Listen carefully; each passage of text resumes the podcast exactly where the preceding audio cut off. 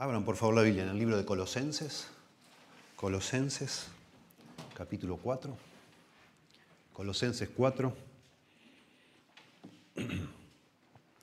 fuera de la serie que estamos viendo en 2 Corintios, que ya casi termina, eh, quise predicar algo que está en mi corazón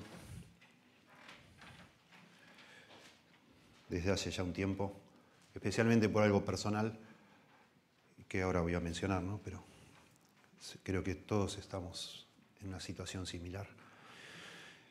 Dice acá, Colosenses 4, vamos a hablar desde el verso 2. Este, dice, perseverad en la oración, velando en ella con acción de gracias, orando también al mismo tiempo por nosotros para que el Señor nos abra puerta para la palabra, a fin de dar a conocer el misterio de Cristo, por el cual también estoy preso, para que lo manifieste como debo hablar. Andad sabiamente para con los de afuera, redimiendo el tiempo. Sea vuestra palabra siempre con gracia, sazonada con sal, para que sepáis cómo debéis responder a cada uno. Pablo está preso en la ciudad de Roma, no sabemos exactamente en qué momento de su prisión domiciliaria, que duró dos años. Probablemente él no lo sabe, según lo que leemos, él está esperando presentar su caso frente al César y es posible que muera, que lo condenen a muerte, no lo sabe él pero está preso, está encadenado un soldado romano, a distintos soldados que van cambiando. Tiene libertad de predicar el Evangelio, pero no puede salir de esa casa. Parecido a lo nuestro, ¿no? que estamos encerrados y no podemos salir, pero él puede predicar, pero lo vienen, a ver a él a la casa. Y le puede predicar a los soldados, ¿no? que está ahí. Sufre, es un sufrimiento privarse de la libertad, ni hablar. Hermanos a veces se acercan, le traen comida. Así era la prisión en esa época, no te pagaban la comida alguien te tenía que ayudar. Pero el gobierno no te daba de comer en la prisión. Te llevaban preso y alguien te tenía que dar de comer. Y alguien o sea, está pasando privaciones, sabemos.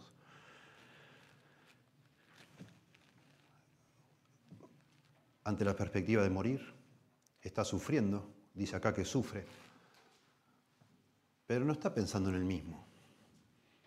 Está pensando como un hombre que ama a Dios, cómo puede aprovechar esa circunstancia indeseada para, el Evangelio.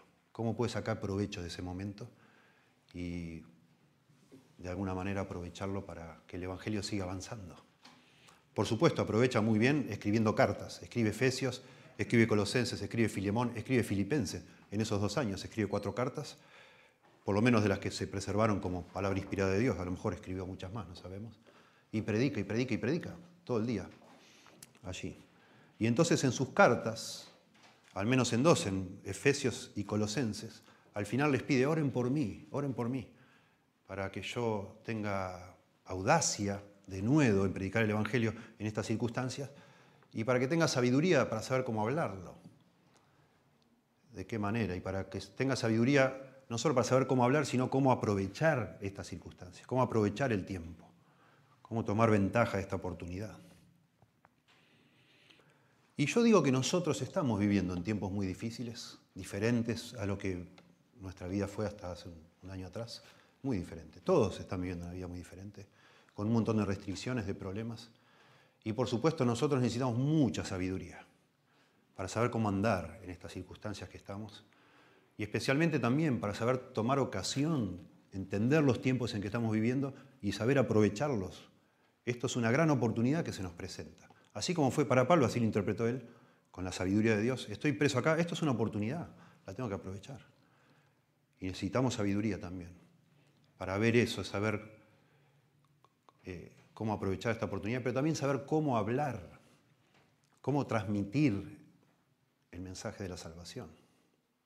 Eso es lo que acá nos va a enseñar este pasaje, ¿sí? Cómo tener de nuevo, pero sobre todo sabiduría para entender lo que está pasando y cómo aprovechar. Realmente es lo que importa.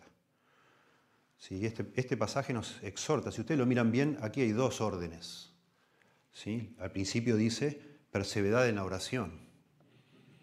Pero después el verso 5 dice, andad sabiamente para con los de afuera, o sea, con los que no están en la iglesia, con los que se están perdiendo, con los inconversos, con los no creyentes. Y esa es una orden para nosotros y nos va a animar entonces, nos va a exhortar este pasaje a buscar sabiduría, específicamente para saber cuándo y cómo hablar del Señor. Veamos entonces, o sea, el, el punto es que necesitamos sabiduría, la necesitamos para saber cómo y cuándo hablar. Y veamos entonces, en primer lugar, aquí parece que hay dos condiciones para obtener esa sabiduría y después dos resultados de esa sabiduría. Veamos primero las condiciones y luego los resultados. En primer lugar, nos damos cuenta acá enseguida que para crecer en sabiduría necesitamos humildad, mucha humildad, para ser cada vez más sabios. Dice, verso 3, orando también al mismo tiempo por nosotros, para que el Señor, dice Pablo, nos abra puerta para la palabra, a fin de dar a conocer el misterio de Cristo por el cual también estoy preso, para que lo manifieste como debo hablar. Pablo está pidiendo por oportunidades para compartir el Evangelio, por eso dice que, que nos abra puerta para la palabra, pide por oportunidades, pero también para comunicar apropiadamente ese Evangelio, como debo hablar, dice acá, verso 4. Está buscando sabiduría, Pablo. Él necesita sabiduría. Se da cuenta que necesita sabiduría. Y entonces, justo cuando le ordenan a ellos, a, a los creyentes, perseverar en la oración, velando en ella con acción de gracias. Cosa que lo dice por todas partes, Pablo, en distintos contextos a las iglesias. Está claro que los creyentes debemos orar y no cansarnos de orar, por eso se nos anima a perseverar, porque entre nuestra oración y la respuesta siempre hay un lapso de tiempo y a veces es largo. Perseverar en la oración, velando en ella.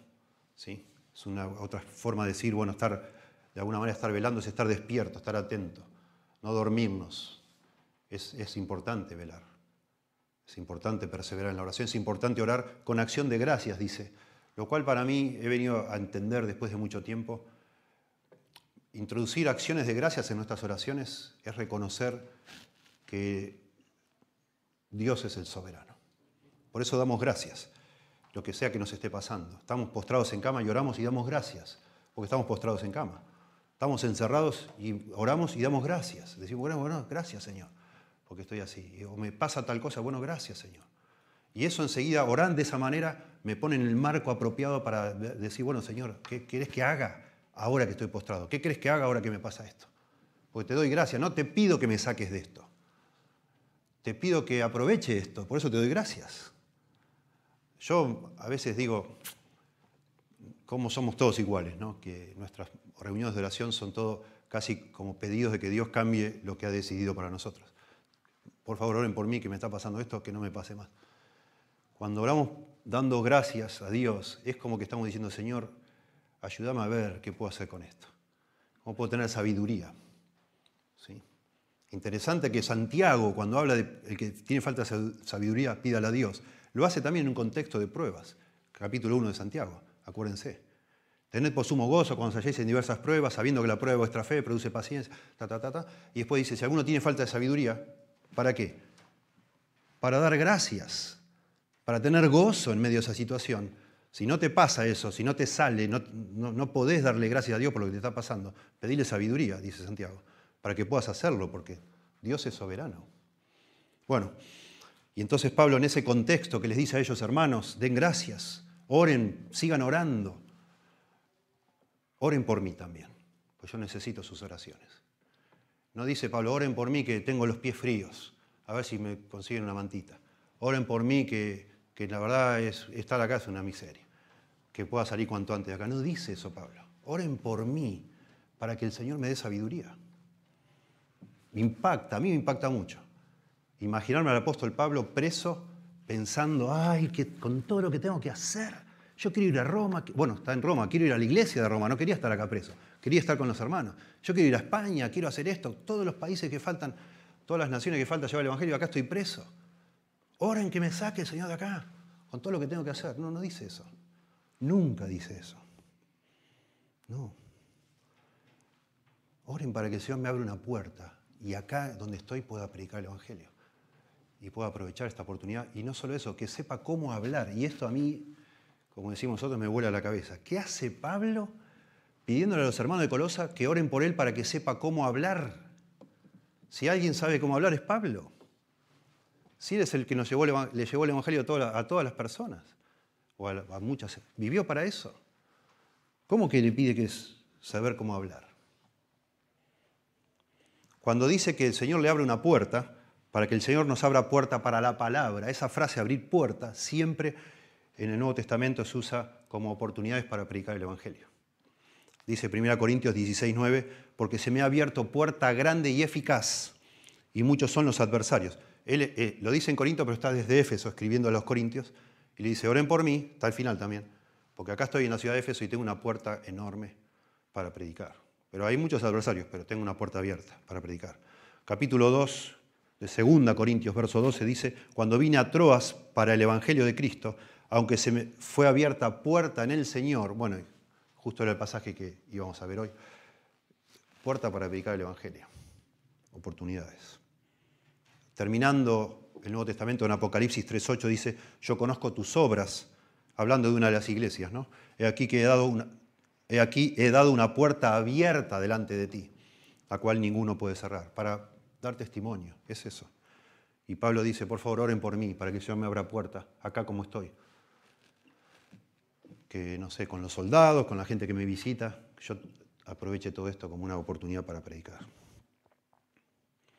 Me acuerdo una vez un profesor mío oró así, nos contó hace muchos años. Dice, iba por la ruta, la ruta 205, en aquella época estaban construyendo acá la autopista y, y se me pinchó la rueda.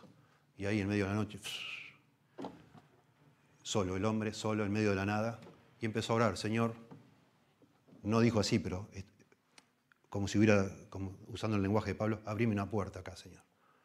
Señor, no entiendo, tengo que hacer otras cosas. ¿Qué estoy haciendo acá? Dame una oportunidad para predicarle a alguien. Y muy interesante la persona que lo ayudó a resolver eso, porque siempre hay un gaucho que para para dar una mano y le predicó el Evangelio. Y después resolvieron, no sé, lo llevó de tiro a algún lugar y resolvieron todo, pero para él fue hermoso, porque iba con otros planes a Buenos Aires. Y se le abrió una puerta inesperada. Se abrió una puerta y buscó.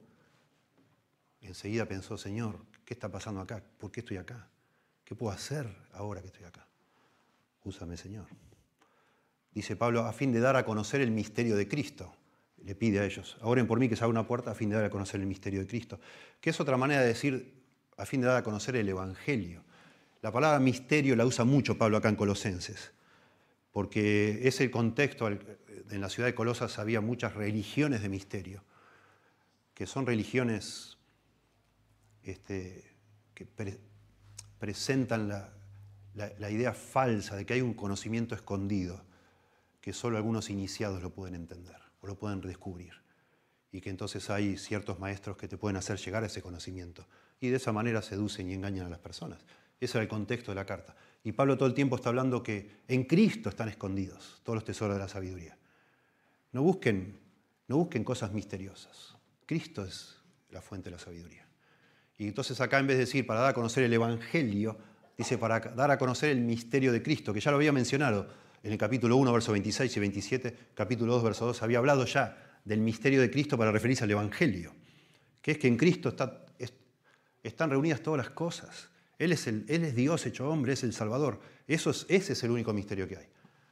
Y él, Dios lo ha dado a conocer por medio del Evangelio. Por eso lo dice de esta forma. Oren por mí para que yo tenga una oportunidad de dar a conocer la única salvación que hay por medio de Cristo, que mucha gente no la conoce. Por el cual dice también estoy preso. Claro, él está preso por predicar a Cristo, por eso está preso. Él fue acusado de sedición, él fue acusado de, de estar en contra. Bueno, los judíos lo acusaron, ¿no? De, hacer, de causar tumultos, etcétera, de ser un rebelde. Y estaba allí en Roma por eso, acusado falsamente. Pero él apeló al César. Interesante, ya lo veremos al final en la conclusión, pero qué interesante que eh, a los efesios les pide que, Dios le dé denuedo, que le pide, oren por mí para que tenga denuedo para hablar. Pero qué interesante nos va como limando, gastando cuando hablamos de Cristo y alguien se burla, hablamos de Cristo y alguien rechaza, hablamos de Cristo y entonces llega un momento que empezamos a hablar cada vez menos de Cristo. Y te golpean y te, y te acusan y te ponen preso, etcétera, etcétera.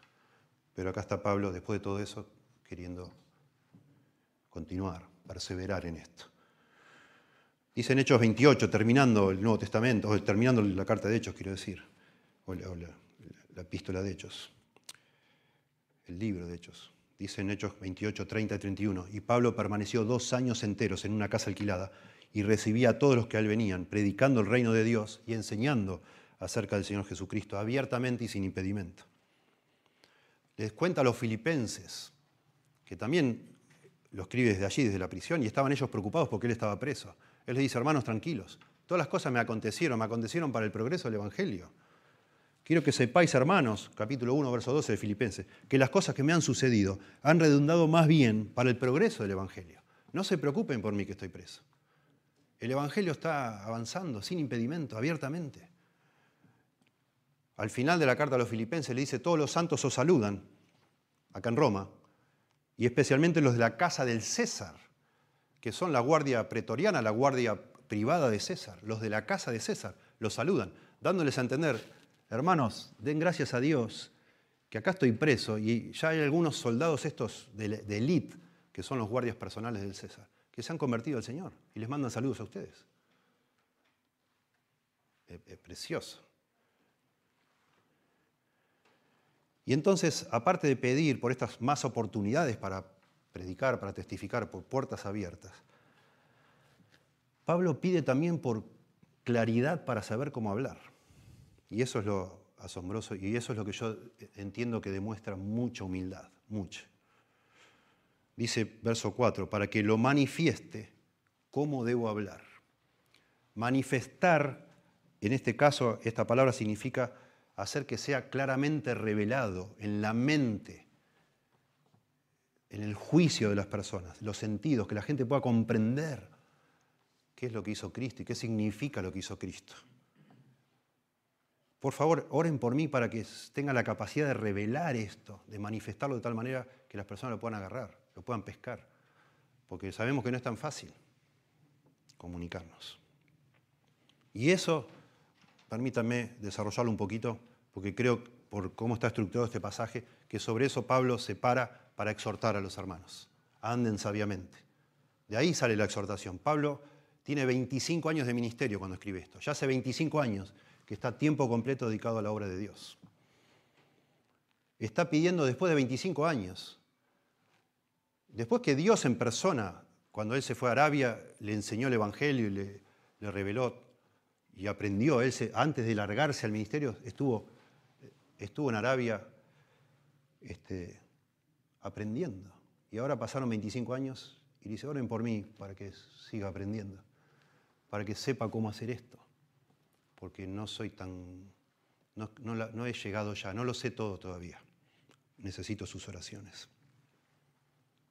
Pablo se daba cuenta que nunca podía conocer lo suficiente, siempre tenía que estar aprendiendo. Escuchen lo que dice un biógrafo, una de las biografías más famosas y conocidas del apóstol Pablo, escritas, de un hombre llamado John Pollock. Dice, Pablo conoció desde la niñez el idioma griego, que era la lengua franca y tenía también un conocimiento adecuado del latín. Su familia, su familia hablaba en casa el arameo, que era la lengua de Judea, una derivación del hebreo. Al llegar a la edad de los 13 años, Pablo ya dominaba la historia del pueblo judío, la poesía de los salmos y la majestuosa literatura de los profetas. Su oído había sido entrenado para la precisión más absoluta y una mente rápida como la suya estaba en la capacidad de retener al instante y a la perfección todo lo que oía. A los 13 años, nos dice la Biblia, fue enviado a Palestina para aprender a los pies de Gamaliel. Y entonces Polo continúa hablando de este tema. Pablo aprendió a analizar minuciosamente un texto hasta lograr una gran cantidad de posibles significados de acuerdo con la opinión reputada de generaciones de rabinos. Eso es lo que le enseñaban los rabinos a sus discípulos. Pablo aprendió a debatir en el estilo de preguntas y respuestas del mundo antiguo que se conoce como diátriba. y a interpretar, ya que un rabino era no solo parte predicador, sino también parte abogado que acusaba o defendía a quienes quebrantaban la sagrada ley. Pablo sobrepasaba a los contemporáneos. Poseía una mente poderosa, dice John Pollock. Pablo nació al principio de la era cristiana, cuando se convirtió en el camino a Damasco, tendría entre unos 33 o 35 años. Luego permaneció en silencio 12 años, nos dice el libro de Gálatas. Dios lo llevó a un retiro forzado tres años a Arabia, no para predicar, sino para aprender. Dice un, escritor, Pablo se marchó a Arabia para pensar y estudiar, no para predicar. Y en Gálatas capítulo 1 enfatiza algunos aspectos interesantes. Capítulo 1, verso 11, mas yo os hago saber, hermanos, que el Evangelio anunciado por mí no es según hombre, pues yo ni lo recibí ni lo aprendí de hombre alguno, sino por revelación de Jesucristo. Él aprendió el Evangelio por revelación de Jesucristo, Pablo.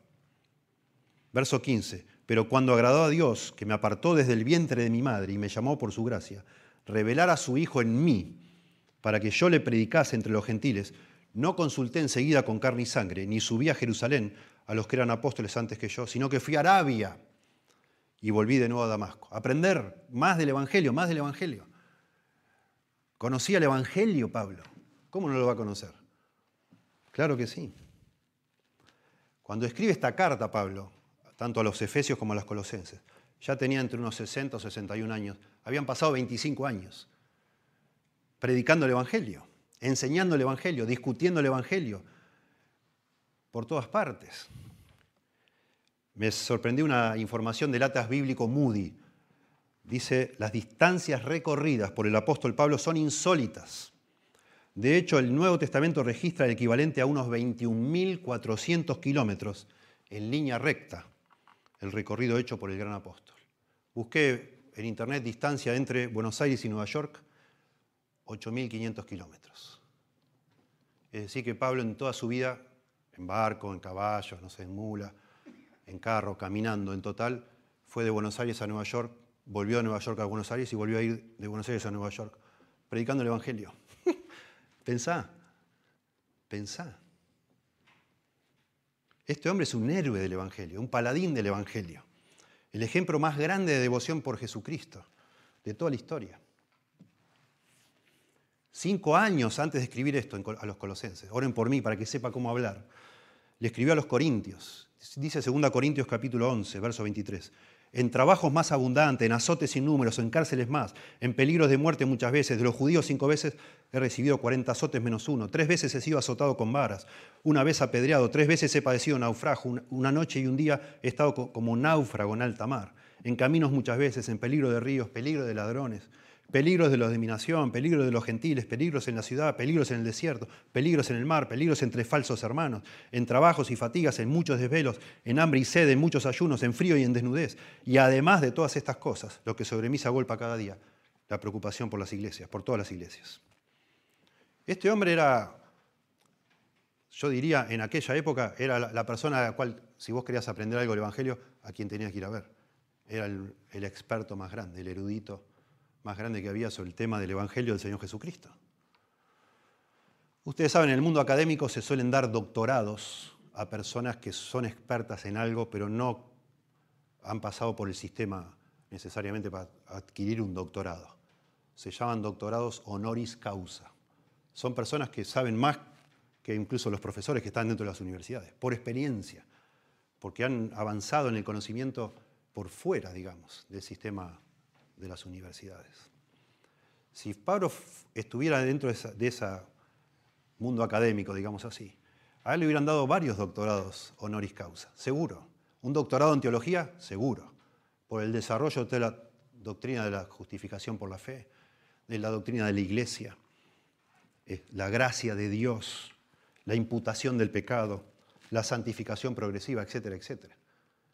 Eh, una barbaridad lo que el apóstol Pablo nos dejó como legado en cuanto a comprensión teológica. Le hubieran dado un doctorado en ministerio.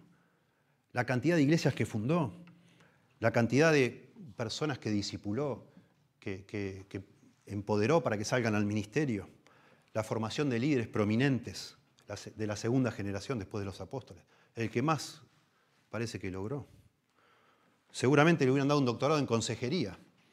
Dice que de día y de noche no cesó con lágrimas de amonestar y enseñar públicamente y por las casas a los hermanos que ministraba, todo el tiempo. Como un padre, fui como un padre para ustedes, como una nodriza. Vivía pensando en ustedes, me, gasté mi vida para edificarlos a ustedes. Si existiera, le hubieran dado un doctorado en evangelismo y apologética, seguramente. Como ningún otro apóstol anunció el Evangelio en cualquier sitio en que se encontrara, todo el tiempo. Con valentía, con denuedo. Ante cada ciudad que iba, por lo general tenía que salir escondido por, la persecución, pero él seguía predicando, seguía predicando. Lo apedrearon en Listra, se va a la ciudad de Derbe, piensan que ha muerto, lo llevan arrastrando los, los discípulos a la ciudad de Derbe, se recupera y vuelve a Listra para, para alentar a los hermanos que no se preocupen, hermanos, es necesario así que sea, que los que predicamos el Evangelio suframos. Es, normal, no, no se desanimen. Y me imagino a Pablo con todas las cicatrices, todos los moretones todavía visibles, diciendo, hermanos, no, no, pasó nada raro, ¿eh? esto es lo que va a pasar siempre. Tranquilos, sigan adelante.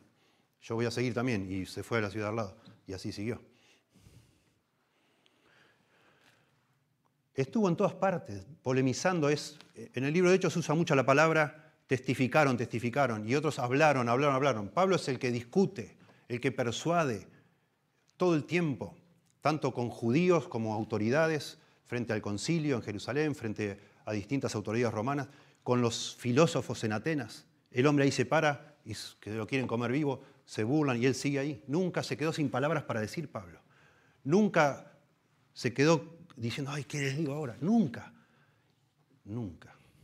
Sin embargo, le dice a los colosenses, oren por mí, para que sepa cómo debo hablar.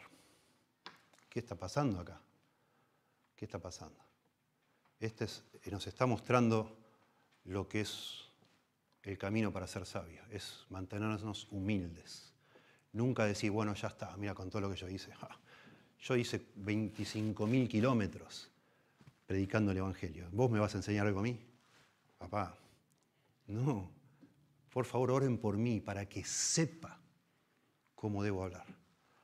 Necesito aprender. Necesito en esta circunstancia tener la palabra justa en el momento justo. Que, Dios Detrás de esto, por supuesto, está la, la conciencia de que Dios me da esa sabiduría, Dios me da la palabra en el momento oportuno, Dios me crea la oportunidad y yo necesito que Dios obre y que me ayude. Por favor, oren por mí. Eso nos enseña, sin ninguna duda, el libro de Proverbios, que para ser sabio tenemos que ser humildes. Para seguir creciendo tenemos que reconocer que todavía no sabemos. Es triste, pero nos pasa mucho. Yo estuve, estuvimos con mi familia siete años en la iglesia del pastor MacArthur, que todos nos damos cuenta y sabemos que es un hombre que estudia muchísimo. Y la verdad hubo, hubo semanas que predicaba domingo a la mañana y domingo a la tarde. Hubo muchos domingos a la tarde que no fui a escucharlo. No fui a escucharlo. Y hay mucha gente que no lo hace, claro que sí. Y nosotros hay días que lo mismo nos pasa, así, ufa, otra vez, otra vez, otra cosa, o de la Biblia otra vez. Y así somos. Nos falta esa sensación, que Dios nos regale esa sensación de que necesitamos aprender tanto. Por favor, quiero aprender. Dejá, dejá, no, no, vayamos a cenar afuera. Vamos a mejor a comprar un libro. O lo que sea. Tantas formas hay de, de esa, canalizar esa sensación de que necesitamos aprender, ¿no? Teniendo tantos recursos como tenemos hoy. Entonces, para crecer en sabiduría, que es lo que nos habla acá, andad sabiamente para con los de afuera. Para crecer en sabiduría necesitamos humildad. En segundo lugar, para crecer en sabiduría necesitamos buscarla intensamente. Buscarla, buscarla, buscarla. Es por eso que Pablo le dice, oren por mí, oren por mí. Y antes le dice, perseverad en la oración, velando en ella con acción de gracias. Y, ya que estamos, ya que van a perseverar en la oración, oren por mí. Yo estoy orando por mí para tener sabiduría. Oren ustedes también por mí. Y le dice lo mismo a los efesios. Él quiere, cuanto más iglesias tenga orando por él para ser sabio, mejor. Porque la sabiduría es algo que se, tiene que buscar de manera obsesiva, según la Biblia. Si alguno de vosotros tiene falta de sabiduría, dice Santiago, pídala a Dios, el cual da a todos abundantemente y sin reproche y le será dada. Porque de Dios viene la sabiduría. Por eso hay que orar para ser sabio. Porque Dios da la sabiduría. No está en nosotros, no está dentro nuestro, está fuera nuestra la sabiduría. Y la pedimos a Dios. Y la pedimos de una manera intensa, como nos muestra el libro de Proverbios, capítulo 2 de Proverbios, verso 2 al 6.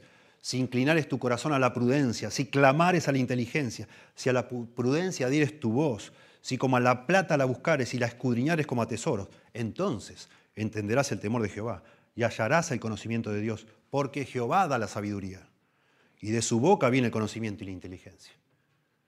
Esa es la forma, obviamente, mantenernos con una actitud humilde y eso nos va a hacer orar a Dios, pidiéndole Dios, por favor, dame sabiduría. La sabiduría, según la Biblia, debe ser pedida y debe ser buscada de manera obsesiva porque no está dentro nuestro, como dijimos. ¿Cómo, emociona cuando leemos en Proverbios que esta sabiduría no es como decían las religiones de misterio, está escondida solo para algunos, sino que se ofrece a todo tipo de personas?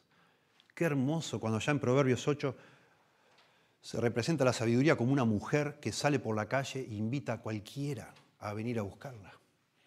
Proverbios 8.1, no clama la sabiduría y da su voz la inteligencia, en las alturas junto al camino, a las encrucijadas de las veredas se para, en el lugar de las puertas, a la entrada de la ciudad, donde está todo el mundo.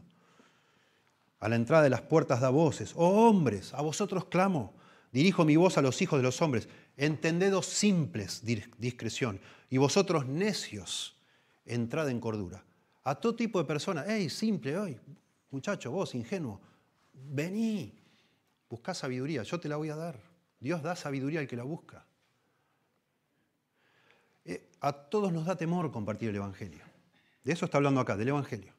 Por supuesto, yo necesito sabiduría para ser un buen padre, para hablar con mis hijos en el momento oportuno, de la manera oportuna. Necesito sabiduría para llevarme bien con mi esposa, para hablar con mi jefe. Necesito sabiduría para eh, confrontar a alguien que me está haciendo la vida imposible, o que me está dañando, que me ha engañado. Necesito sabiduría cuando quiero resolver un problema para no agrandarlo más. Todo el tiempo necesitamos sabiduría en todo tipo de relaciones interpersonales. Pero acá está hablando del evangelismo, de compartir el evangelio. Y así como a veces evitamos la confrontación porque sabemos que podemos hacer un lío bárbaro, evitamos compartir el evangelio. Porque nos damos cuenta que, a pesar de que conocemos el evangelio, como lo conocía Pablo, nos metemos en una situación incontrolada, digamos así, que no podemos controlar, que no sabemos qué va a pasar, no sabemos qué me va a decir la persona, con qué me va a salir. No sé si... Y eso me da temor, esa incertidumbre me da temor. A mí, a vos y hasta a Pablo le daba temor. Pero lo seguía compartiendo. La, solución no es no decir nada, callarnos la boca, sino buscar sabiduría. Para saber qué decir cuando yo digo algo y la persona me dice algo que yo ni sabía que me iba a decir eso. Y sé que esa respuesta, que yo no la conozco de antemano, me puede dejar paralizado. Entonces digo, mejor no digo nada. No, busquemos sabiduría. Busquemos sabiduría para que el Señor nos ayude. Cómo tenemos que hablar y cuándo tenemos que hablar.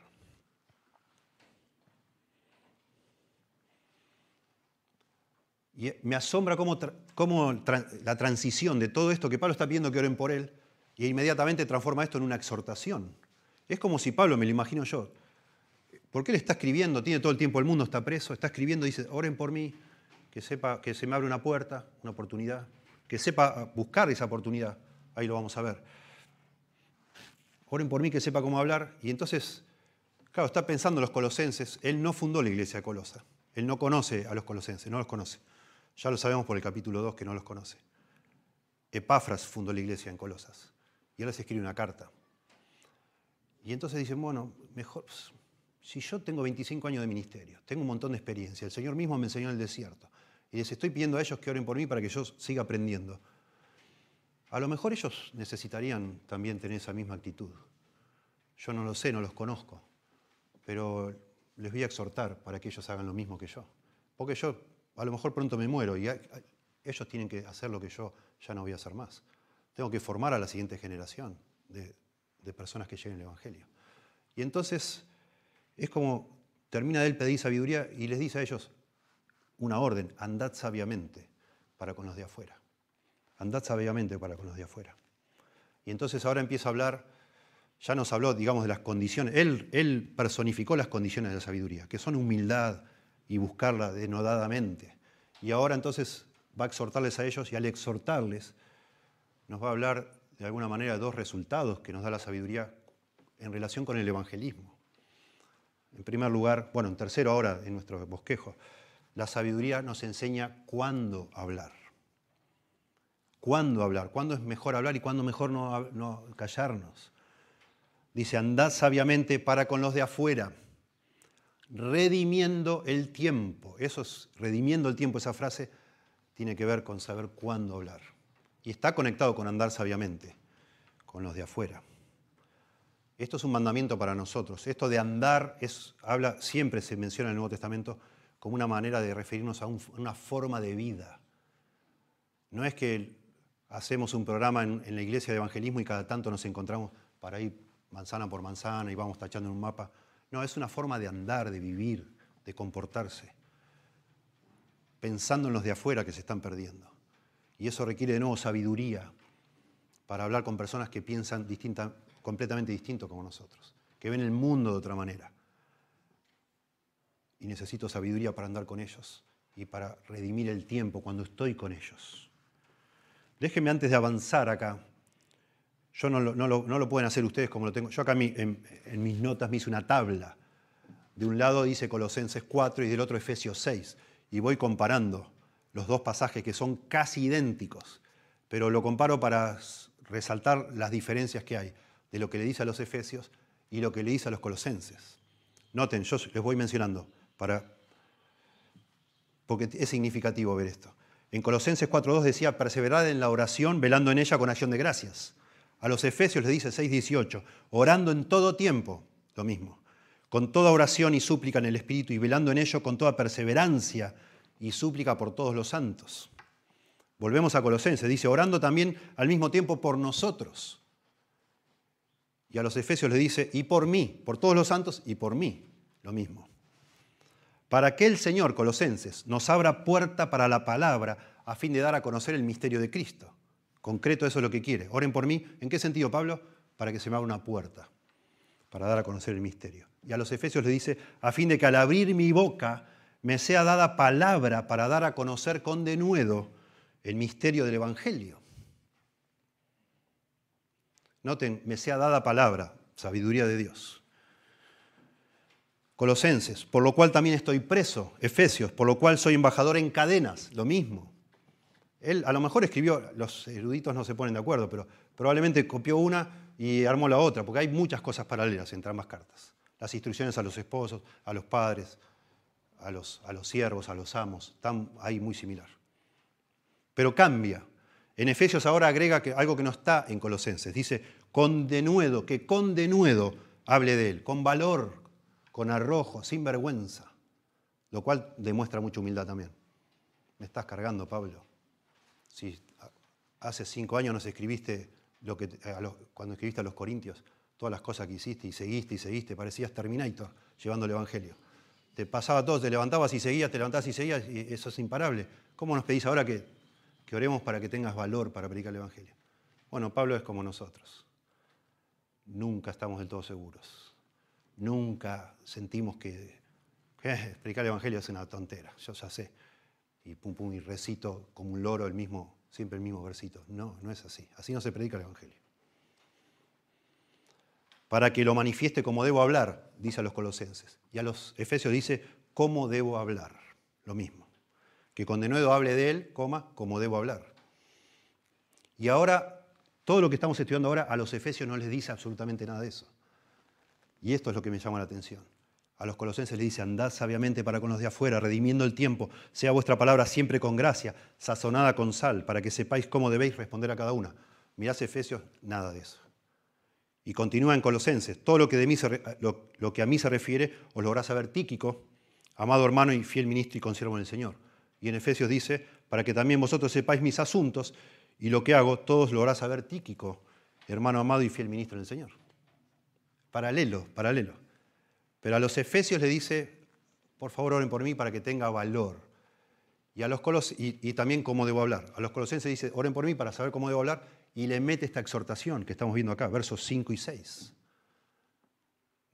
Quizás porque no los conocía, no sabemos, pero los colosenses tenían que escuchar esto. Y nosotros tenemos que escuchar eso, obvio. Es la palabra de Dios. Los colosenses tenían que saber que como cristianos tenían que andar sabiamente para con los de afuera.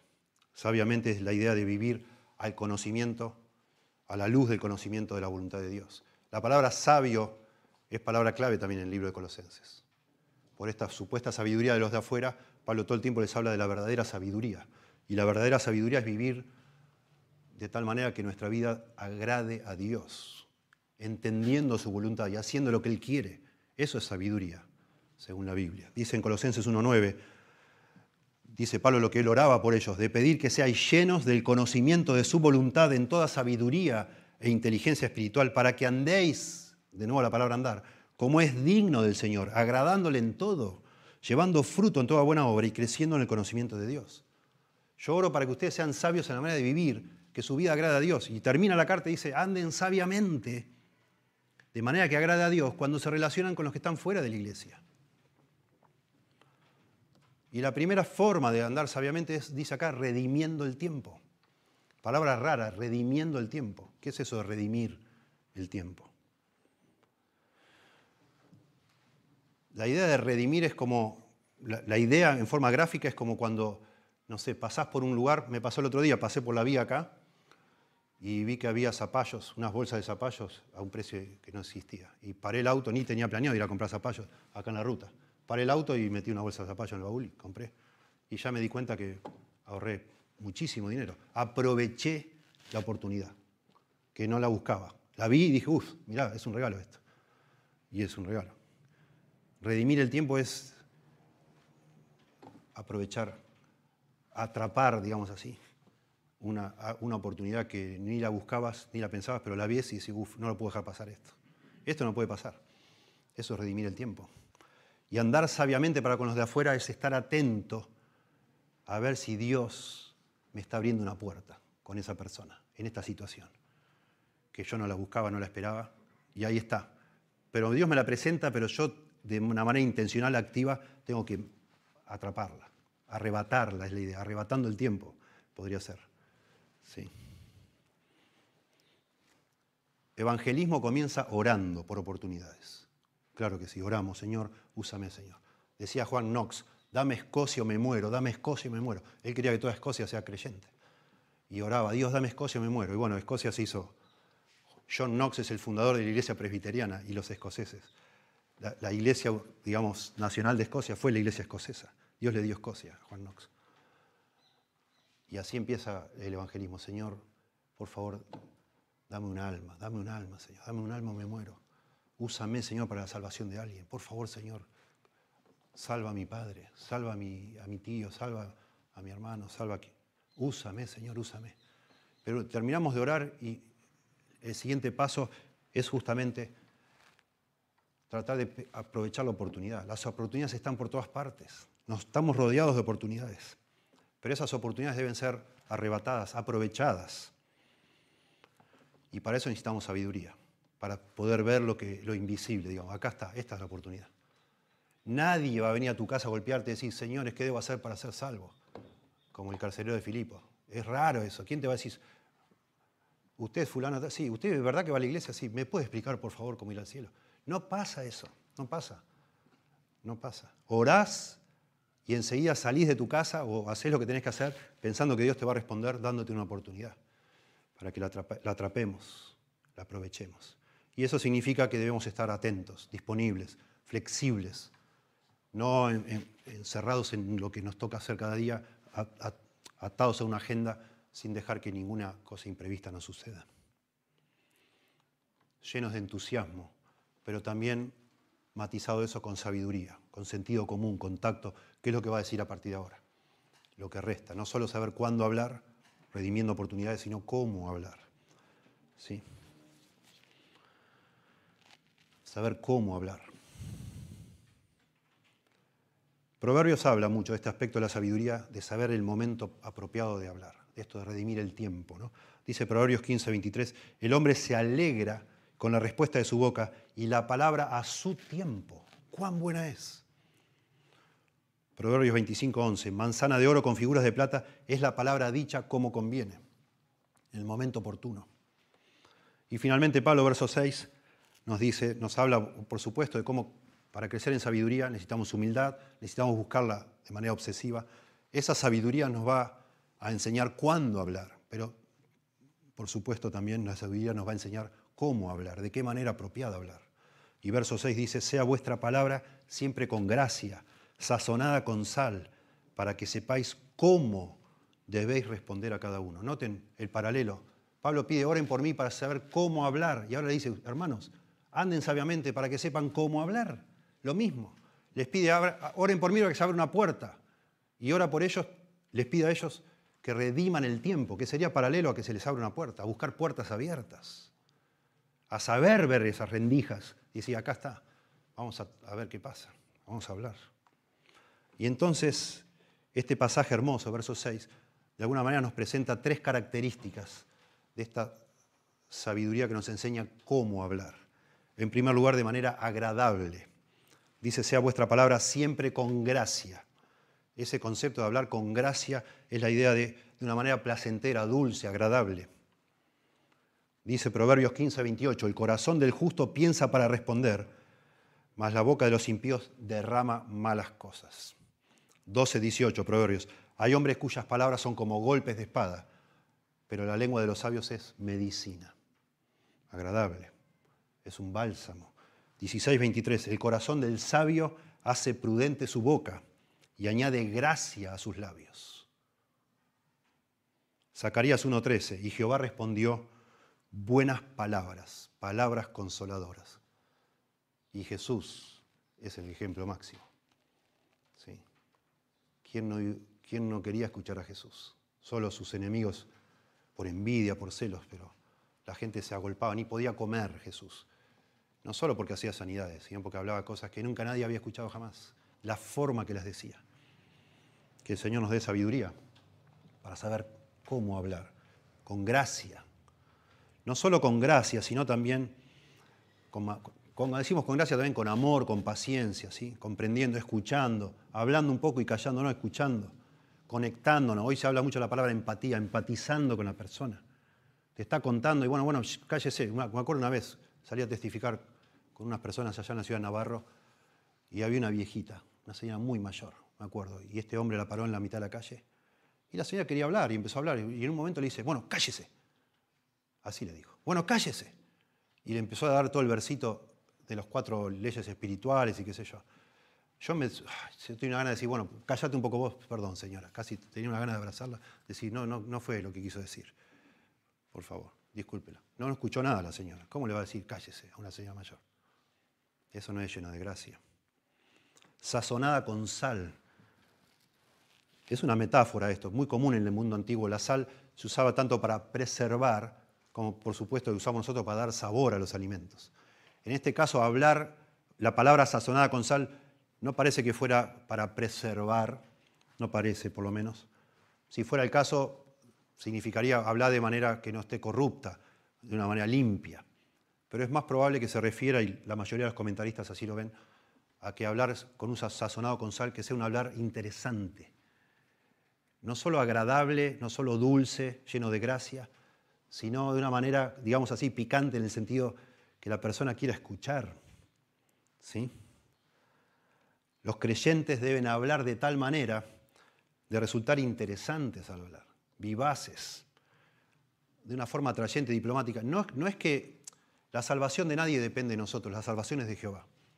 Yo no tengo que hacer cursos de, marketing y de, presencia personal, no, no es eso, no, no está hablando de eso Pablo. Tenés que hablar de tal manera que la persona te escuche por lo menos dice Lutero decía, mi responsabilidad es poner el Evangelio en el oído de la persona. Dios lo bajará del oído al corazón.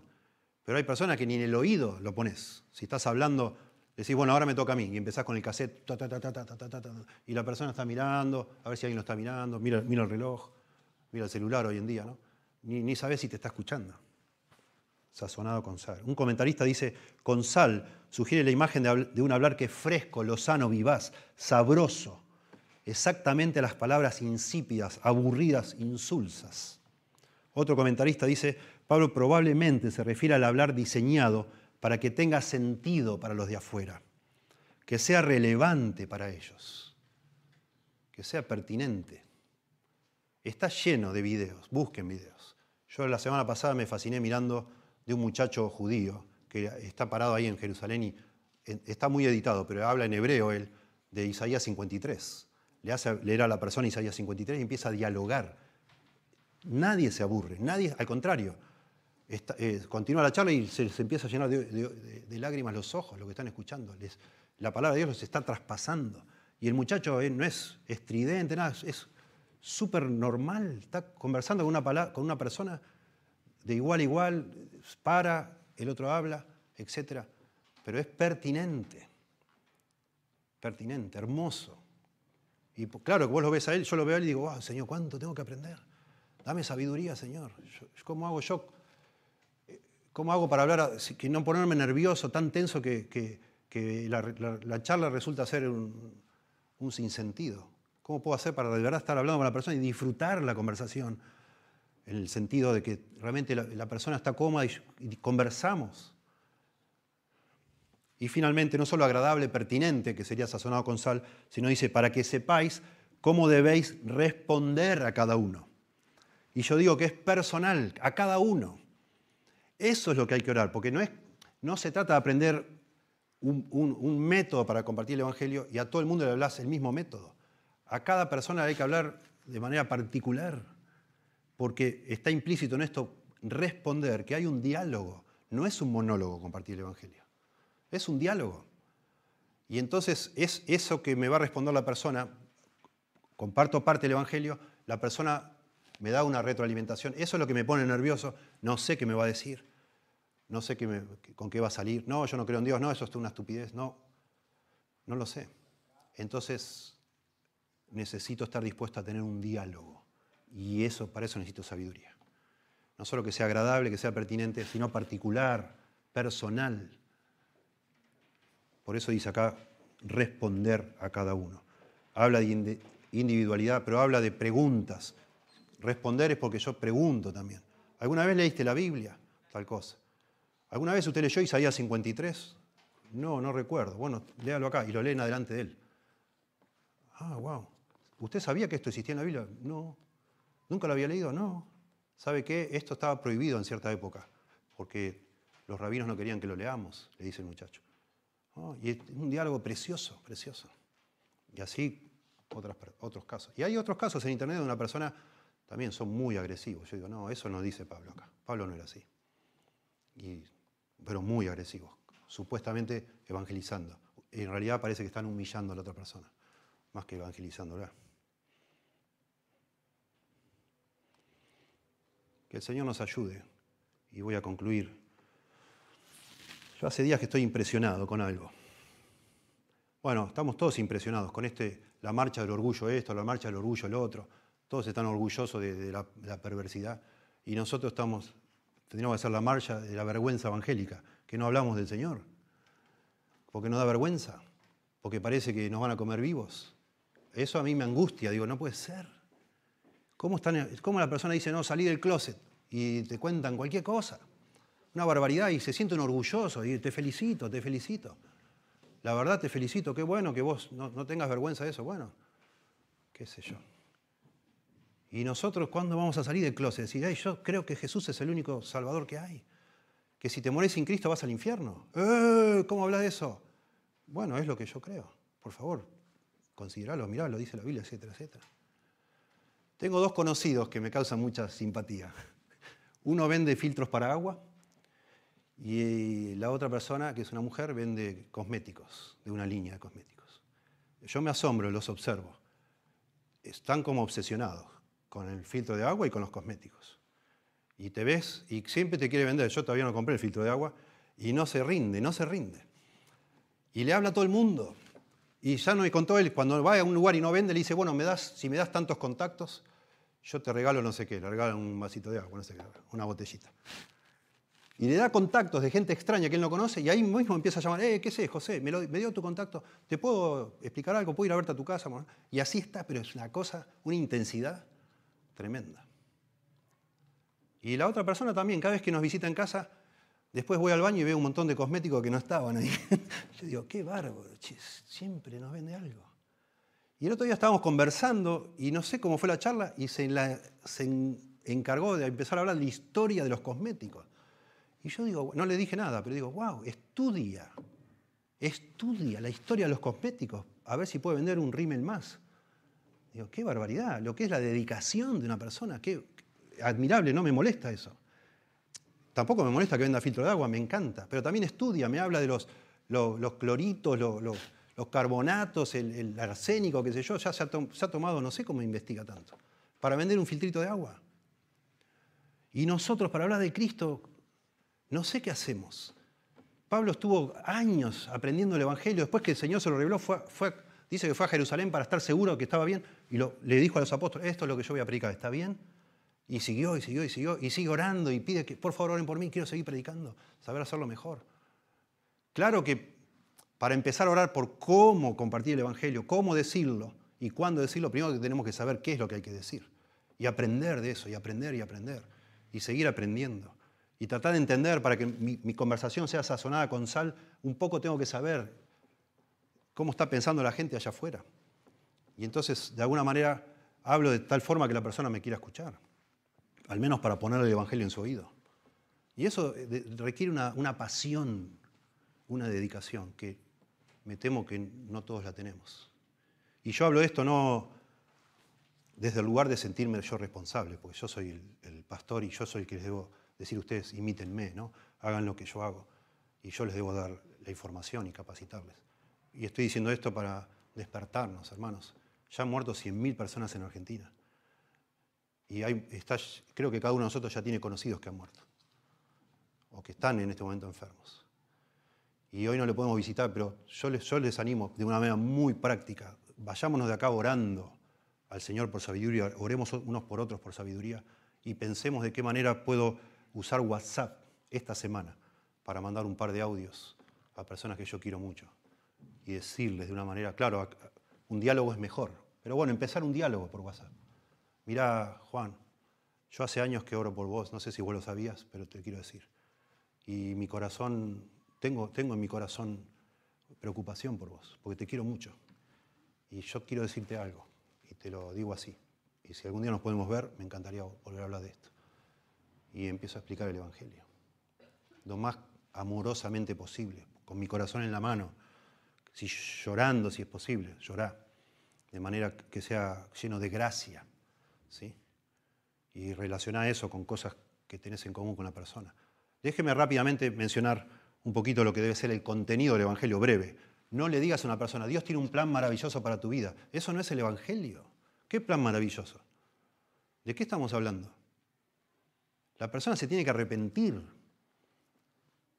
para poder ser... El Evangelio consiste en guiar a una persona al punto de que se dé cuenta que necesita desesperadamente que alguien lo salve, que hay, y que ese único Salvador es Jesucristo. no hay ningún plan maravilloso. La persona ya tiene un plan maravilloso para su vida, que es ser famoso, tener no sé cuántos likes o, o qué sé yo qué, o tener dinero. Y yo no le puedo decir, Dios tiene un plan maravilloso. Ah, qué bueno, yo también tengo un plan maravilloso para mi vida y me encantaría que Dios me ayude a llevarlo adelante. No, no es eso. El Evangelio verdadero no, empieza centrado en el hombre, nunca está centrado en el hombre. Está centrado en Dios. Yo, hey, Juan, hace tiempo te quiero decir algo, ¿sabes qué? Este mundo no vino de la nada, tiene un creador, se llama Dios. Y ese Dios es el dueño de todo. De Dios, dice la Biblia, Salmo 24, es la tierra y su plenitud, el mundo y los que en él habitan. Él es nuestro dueño, Él es tu dueño, Él te creó como me creó a mí.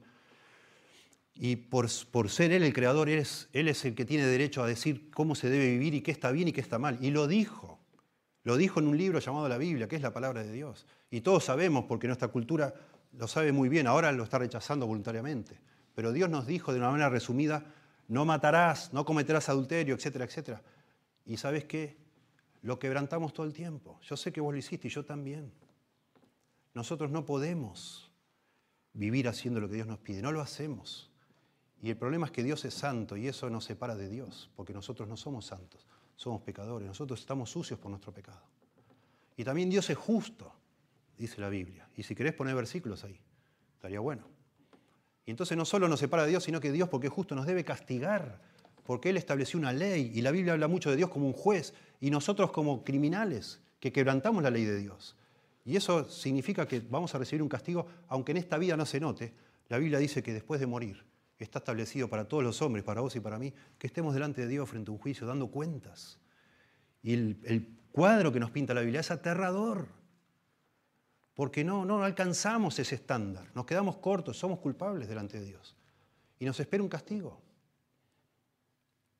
Y no sé si lo haces en un audio en varios audios, pero entonces ahí, recién ahí, hablarle de Jesucristo, de que hay una salida, una sola salida, el único camino de salvación. Y ese camino es Jesucristo porque Jesús es Dios. Jesús es Dios hecho hombre. Y él vivió una vida impecable, perfecta. No se halló engaño en su boca, dice la Biblia.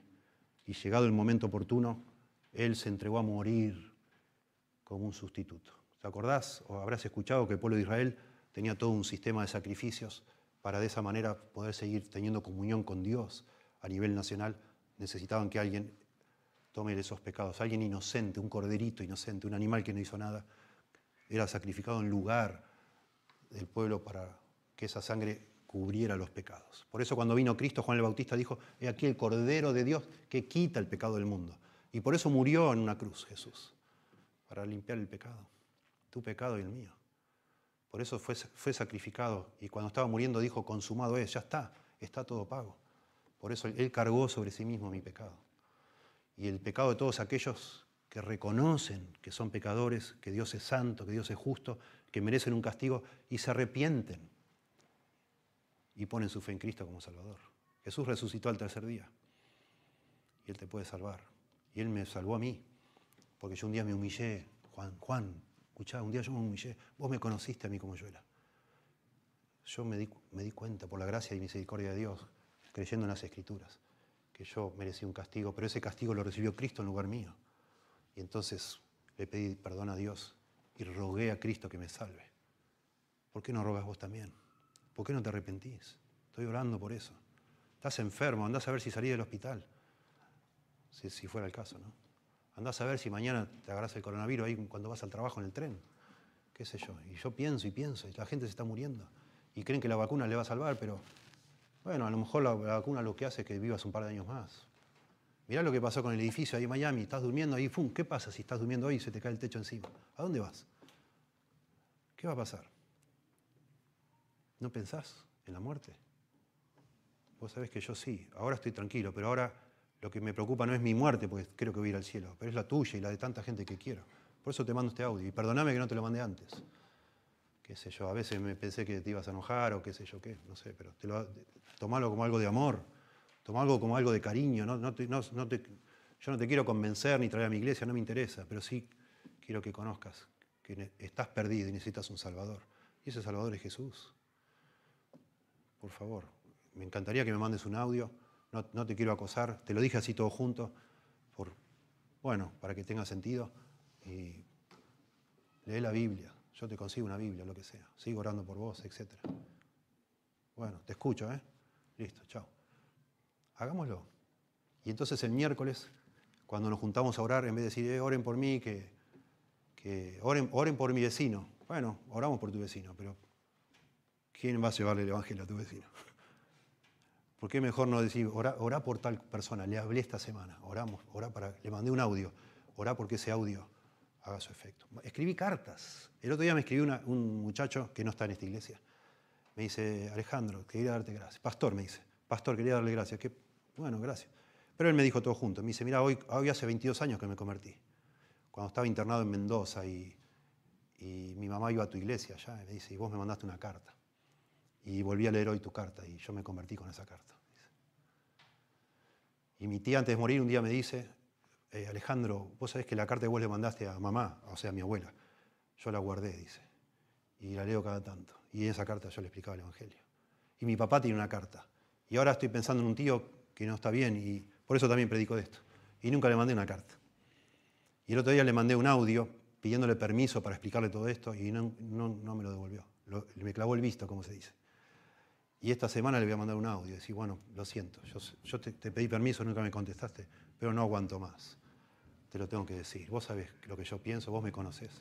Y yo no encuentro nada más sincero que hacer en este momento por vos, es que decirte esto. Por favor, escúchalo.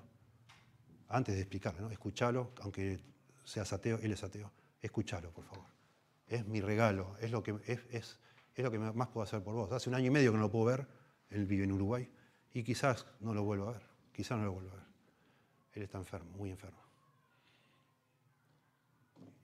Entiendo que esa es una muy buena aplicación de lo que está diciendo acá Pablo. Oremos por oportunidades.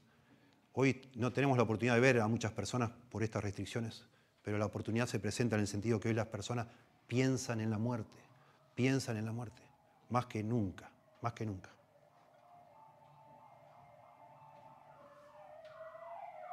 Hablemos del Señor, hablemos del Evangelio, oremos por sabiduría para aprovechar esta oportunidad y para saber cómo compartirlo. Yo les di un modelo, no tienen que hacer lo mismo. lo mejor sería una llamada de teléfono, entonces hablas un poquito al alumno, al otro. Bueno, mañana seguimos o lo que sea, lee tal cosa o lo que sea. No, no digas, bueno, acá te mando un sermón, escúchalo. Mirá qué lindo lo que dijo mi pastor. No.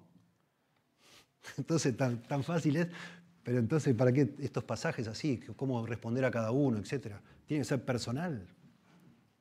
¿Sí? Te damos gracias, Señor por tu palabra, te damos gracias por, por, por el que tenemos el Evangelio, porque podemos hablar de manera pertinente a, a cada ser humano, porque todos los seres humanos tenemos miedo a morir, todos los seres humanos tenemos incertidumbre de qué será, a pesar de que algunos niegan que tú existes, a pesar de que algunos niegan que la vida es verdad o que exista tal cosa como el pecado, todos necesitan escuchar el Evangelio. Y sabemos y creemos que el Evangelio tiene poder para salvar, para abrir el corazón, para destruir esas barreras intelectuales que son solo excusas, porque cada ser humano en este mundo sabe que tú existes, pero lo niegan voluntariamente para poder pecar y tener sus conciencias tranquilas.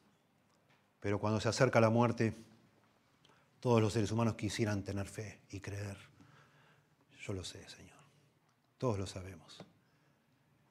Pero sabemos que esa fe viene por el oír y el oír por la palabra de Dios. Entonces ayúdanos a hablar, a compartir esas buenas nuevas, Señor, de manera, danos, danos audacia, de nuevo, como decía Pablo a los Efesios, pero también sabiduría, Dios, porque la necesitamos. Tú nos das la sabiduría. Por favor, Señor, quita el temor de nuestro corazón, que sea nuestra motivación, agradarte en todo, agradarte en todo, que esa es la verdadera sabiduría espiritual, vivir de tal manera que te agrademos.